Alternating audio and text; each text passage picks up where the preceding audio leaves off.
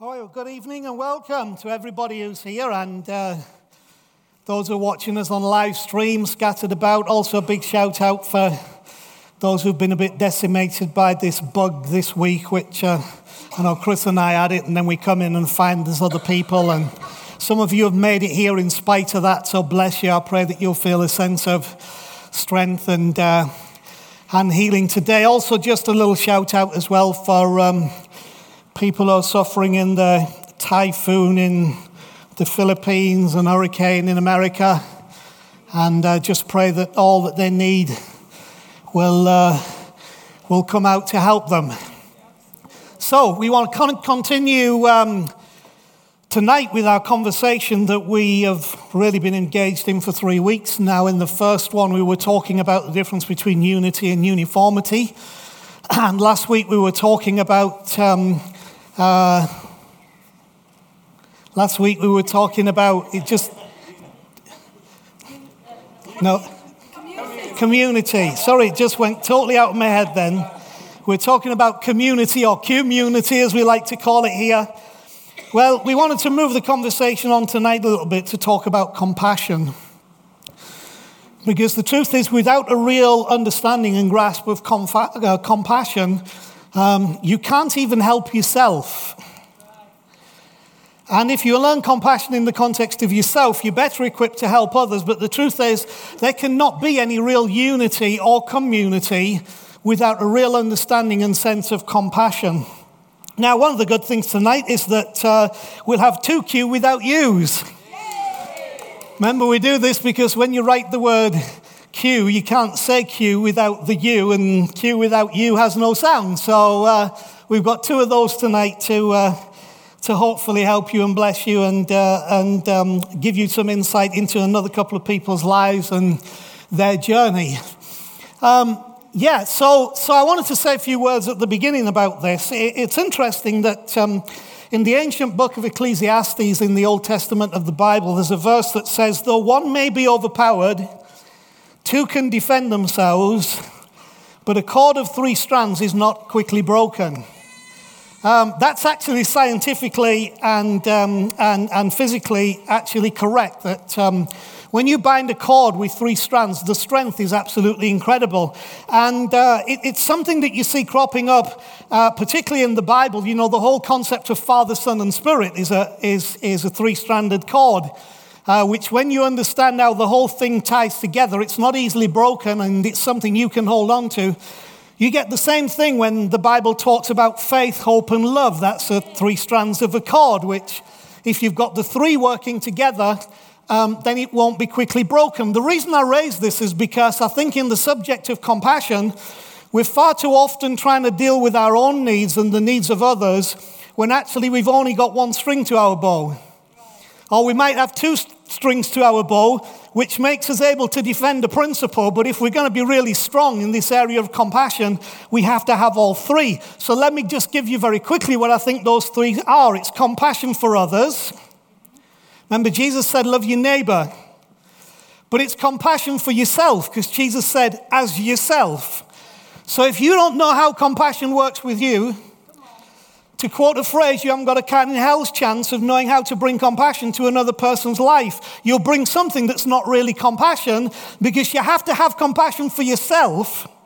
And how do you have that? Because Jesus said, A new command I give you, that you love one another as I have loved you. So the measure is not human love, the measure is the sacrificial love that God showed to us in Jesus. So compassion for others compassion for self, and God's compassion for me are the three strands that we want you to get tonight. Now, I want you to understand that self compassion is not self pity. Self pity is a very different thing. Self pity is the woe is me, it's all terrible, this is going to go on forever, there'll never be a solution to that. That's called self pity. Compassion for self says, This is not good, this hurts, this is difficult, However, this is not the end of the story because there are other things that are going to be involved in the outworking of this that will help me. So let me give you a couple of brief definitions. Sympathy is the feelings of pity and sorrow for someone else's misfortune. That's sympathy. Empathy is the ability to understand and share the feelings of others. That's another step. Compassion, which is a noun, is a feeling of deep sympathy and sorrow for another who is stricken by misfortune, accompanied by a strong desire to alleviate suffering. That's compassion. And it comes from the Latin compassio, which is from another word, compati, which means to suffer with. I like the fact that Jesus, in his compassion, was not so much suffering for as he was suffering with. And that in the context of our world, God doesn't look from the outside saying, I suffered for you. He comes to the inside and says, I suffer with you. So there's one other verse in the Bible, Lamentations 3. Well, it's two verses. Lamentations 3. What a name for a book, Lamentations. Right? Because it's a lament. But this is actually, if this is a lament, it's a good lament because it says this because of the Lord's great love, we are not consumed. I want every one of you to know that if you can grasp this tonight, it might be tough, it might be bad, but you're not consumed because of the Lord's great love. It says, For his compassion never fails. They are new every morning. Great is your faithfulness. And the interesting thing is that word compassions is a Hebrew word that means the womb. So, what it literally is saying is that because of his great love, he will not miscarry you if you will rest in his compassion, but he'll bring you to a place of full birth and full life and full restoration. And so our evening's going to cover that tonight, and we hope that you'll learn something about the road to compassion.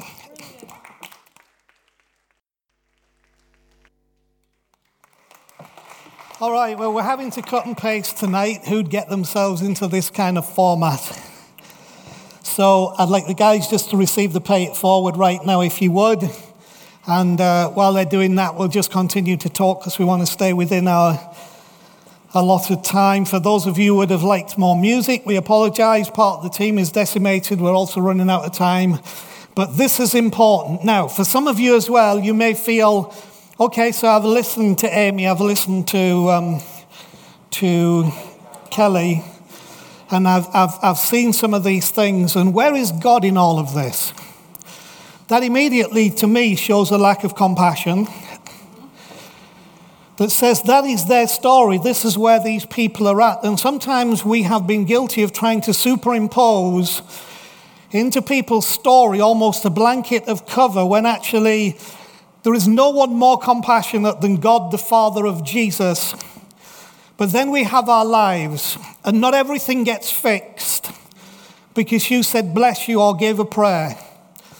I've grown up in an environment where people would greet and, and shake hands and say, God bless you, brother, how are you? The worst thing you could ever do is say, not doing very well.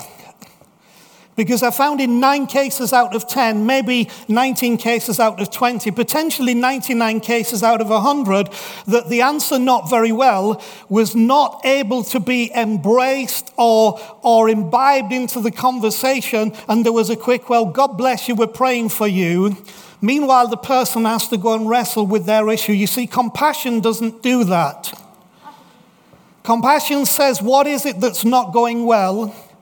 And how can I bring myself to feel what it is that you are going through? It's interesting that sympathy is a feeling. That's what sympathy is. It's a feeling, but compassion is an act. Sympathy is a pathy. Do you want to know another pathy? Ah, Apathy. It's a pathy right? It's a feeling. An apathy is a feeling or a lack of feeling.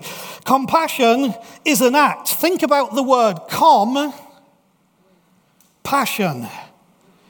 It's not something with a feeling. It's not something that just feels what is happening. It's something that has the passion to act passionately about that which you passionately made yourself willing to engage. I think one of the best things that I have ever said, and it was on one of our statements, is that if you're not prepared to familiarize yourself with a person's story, do not presume yourself qualified to judge their actions. You see, compassion says we all have a story, But compassion says, May I be part of your story. May I understand your story. May I be with you, not separate to you. I believe the real essence of the Christian gospel is God with us. The word Emmanuel means God with us. Not God out there, not even God for us, but God with us. Emmanuel, Jesus, the one who came, is God with us who feels what we feel, but doesn't just feel, but seeks to understand where you are. That Michael Jackson um, uh, song I find incredibly moving, have done for many years, because it gives an insight into a young man's struggle that said, if you knew my story, if you knew what happened to me when I was growing up, for some of you, if you knew what happened to me in my marriage, if you knew what happened when my husband left me, if you knew what happened when that person died, if only you knew. But so often we can be surface, and the gospel is not surface. The gospel is God with us. It's Jesus in the flesh relating to us, not just dying for us, but dying with us, not just suffering for us, but suffering with us, so that compassion brings into our life an understanding, and with that understanding comes healing. See, Kelly said three years. I was in deep depression for three and a half years. But the compassion of God with me brought me through that depression because there was always a hope because I knew someone was with me and someone understood me and that my situation was not being judged, it was not being belittled, it was being understood so that life and help and hope and healing could come. There is healing for every one of your broken hearts tonight. There's healing for every one of you going through something that we can say, Me too. Some people here have been through that same thing and can help you, but even more so, I believe God in Jesus and his life meant that he also too understands you. You know, I've pers- uh, uh, personally encountered many people who, in my darkest hour, revealed their trajectory, status, and reputation were much more important to them than my pain. And I've met many of them and most of those people will leave you and betray you at that moment. I hope, first of all, that you will understand that the compassion of God that never fails, remember that word compassion means the womb of God, will not miscarry you. But also, I would hope that that spirit is in this place tonight and in our hearts for one another. I like what Brené Brown says that rarely does the empathetic position begin with at least. Oh, well, at least you know that God loves you. You know, at least you know this is not going to last. You know, at least you're still, at least, at least you're still alive. Those things are never helpful. They're not empathy. Empathy says, I get it, I feel it. How would you like to be in Jenny's shoes tonight, loving a sister who's lost two husbands in 10 years? Who the husband's wife had also died, and Jenny's sister's husband had also died. Don't come with your platitudes. Don't come with your empty words. Don't dishonor the good news that God sent in Jesus by coming with some empty thing. You have to feel and understand, but there is a healing because we have a compassionate God who feels what we feel. Compassion is what helps us to bathe in love, independent of achievement. That's what compassion does. It helps us to bathe in love, independent of achievement. Some of you tonight need to just bathe, you need to have a bath. Take a long bath, but bathe yourself in the love that is independent of achievement which is the essence of the love of God. Take some time to bathe in that love. God loves me because of who I am, and all my achievements have no bearing on that. Compassion is what helps us to bathe in love, independent of achievement. People truly bathed in love are compassionate to themselves and to others. The first person to feel the benefit of you bathing in the compassionate love of God is you because you'll let yourself off the hook. You might say, maybe it wasn't my fault, and if it was my fault, it's okay because it's happened and it's gone and it's done, but I'm still bathed in a compassionate love that says we move on, we move on, there's healing that begins to flow. And those who bathe in that compassionate love and who are compassionate to themselves are always compassionate to others. I would not like to have present my issues to me before they happened to me. Because my response would have been, It's all right, we're praying for you, bless you, God is with you.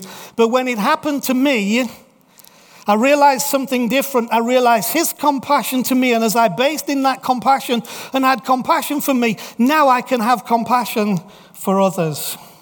Those are the people who truly know God. Those are the people who become one with him. And those are the people who become one with all of creation. God in everything working for us. I love one thing that Chris highlighted to me. She always says it takes me two years to catch up. Isn't it interesting that we call this great thing the universe? The universe. Uni meaning one, verse meaning a stanza. It's just one verse. We have been brought by the grace of God into something, a universe that is one verse. And that verse forever sings around us. And that verse is a verse of compassion that says, because of the Lord's great love, actually, we aren't consumed. We're still here. You're still here. You're not consumed. For his compassions never fail. His womb doesn't miscarry. He's not the one in four. He never miscarries but they are new every morning. Great is your faithfulness. I want you bathed in the compassion of God tonight. And out of that compassion, to give yourself some compassion. And then out of that compassion, to show the compassion to others. And in all that, to realize that there is healing and there is wholeness because you've now got the threefold cord that cannot be broken. Who needs a little compassion tonight? Who needs a bath? You know, the interesting thing is that baths do soak away a lot of stuff. Sometimes we need to soak away some stuff, and, and I invite you to bathe in the love that is not measuring you on performance, success, or failure. It's measuring you on the fact that that love knows exactly what you're going through, what has caused it, and how to help you walk that through to a place of total wholeness. There is healing for you, I believe, as you allow yourself to bathe in the loving compassion of a faithful God and to let that flow from your spirit into others. Let's just pray for one moment. Father, I pray for every soul in here tonight who, in their anxiety and in their disappointment and in their frustration and in their disillusionment and in their misunderstandings, are so troubled and so not at peace, that tonight they will find the place to bathe in the love that does not measure on achievement or performance a love that comes to us just because it is love. And I pray that in that for healing tonight. I pray for healing for hearts that have struggled even for months or for years or for decades. That the light begins to shine because there is an understanding of your compassionate love to us, that we can then have compassion on ourselves, and as that flows out from us, that we come through back into the light of day into the new dawn. You said that the Sun of Righteousness would rise over us with healing in his wings. I pray that for hearts and lives in here tonight, and also pray for all of us that we will be compassionate people because of the compassion we have received. In Jesus' name, amen. Amen, amen Georgia. So I hope you've learned a little bit tonight, okay? And we're done. We bless you. We love you.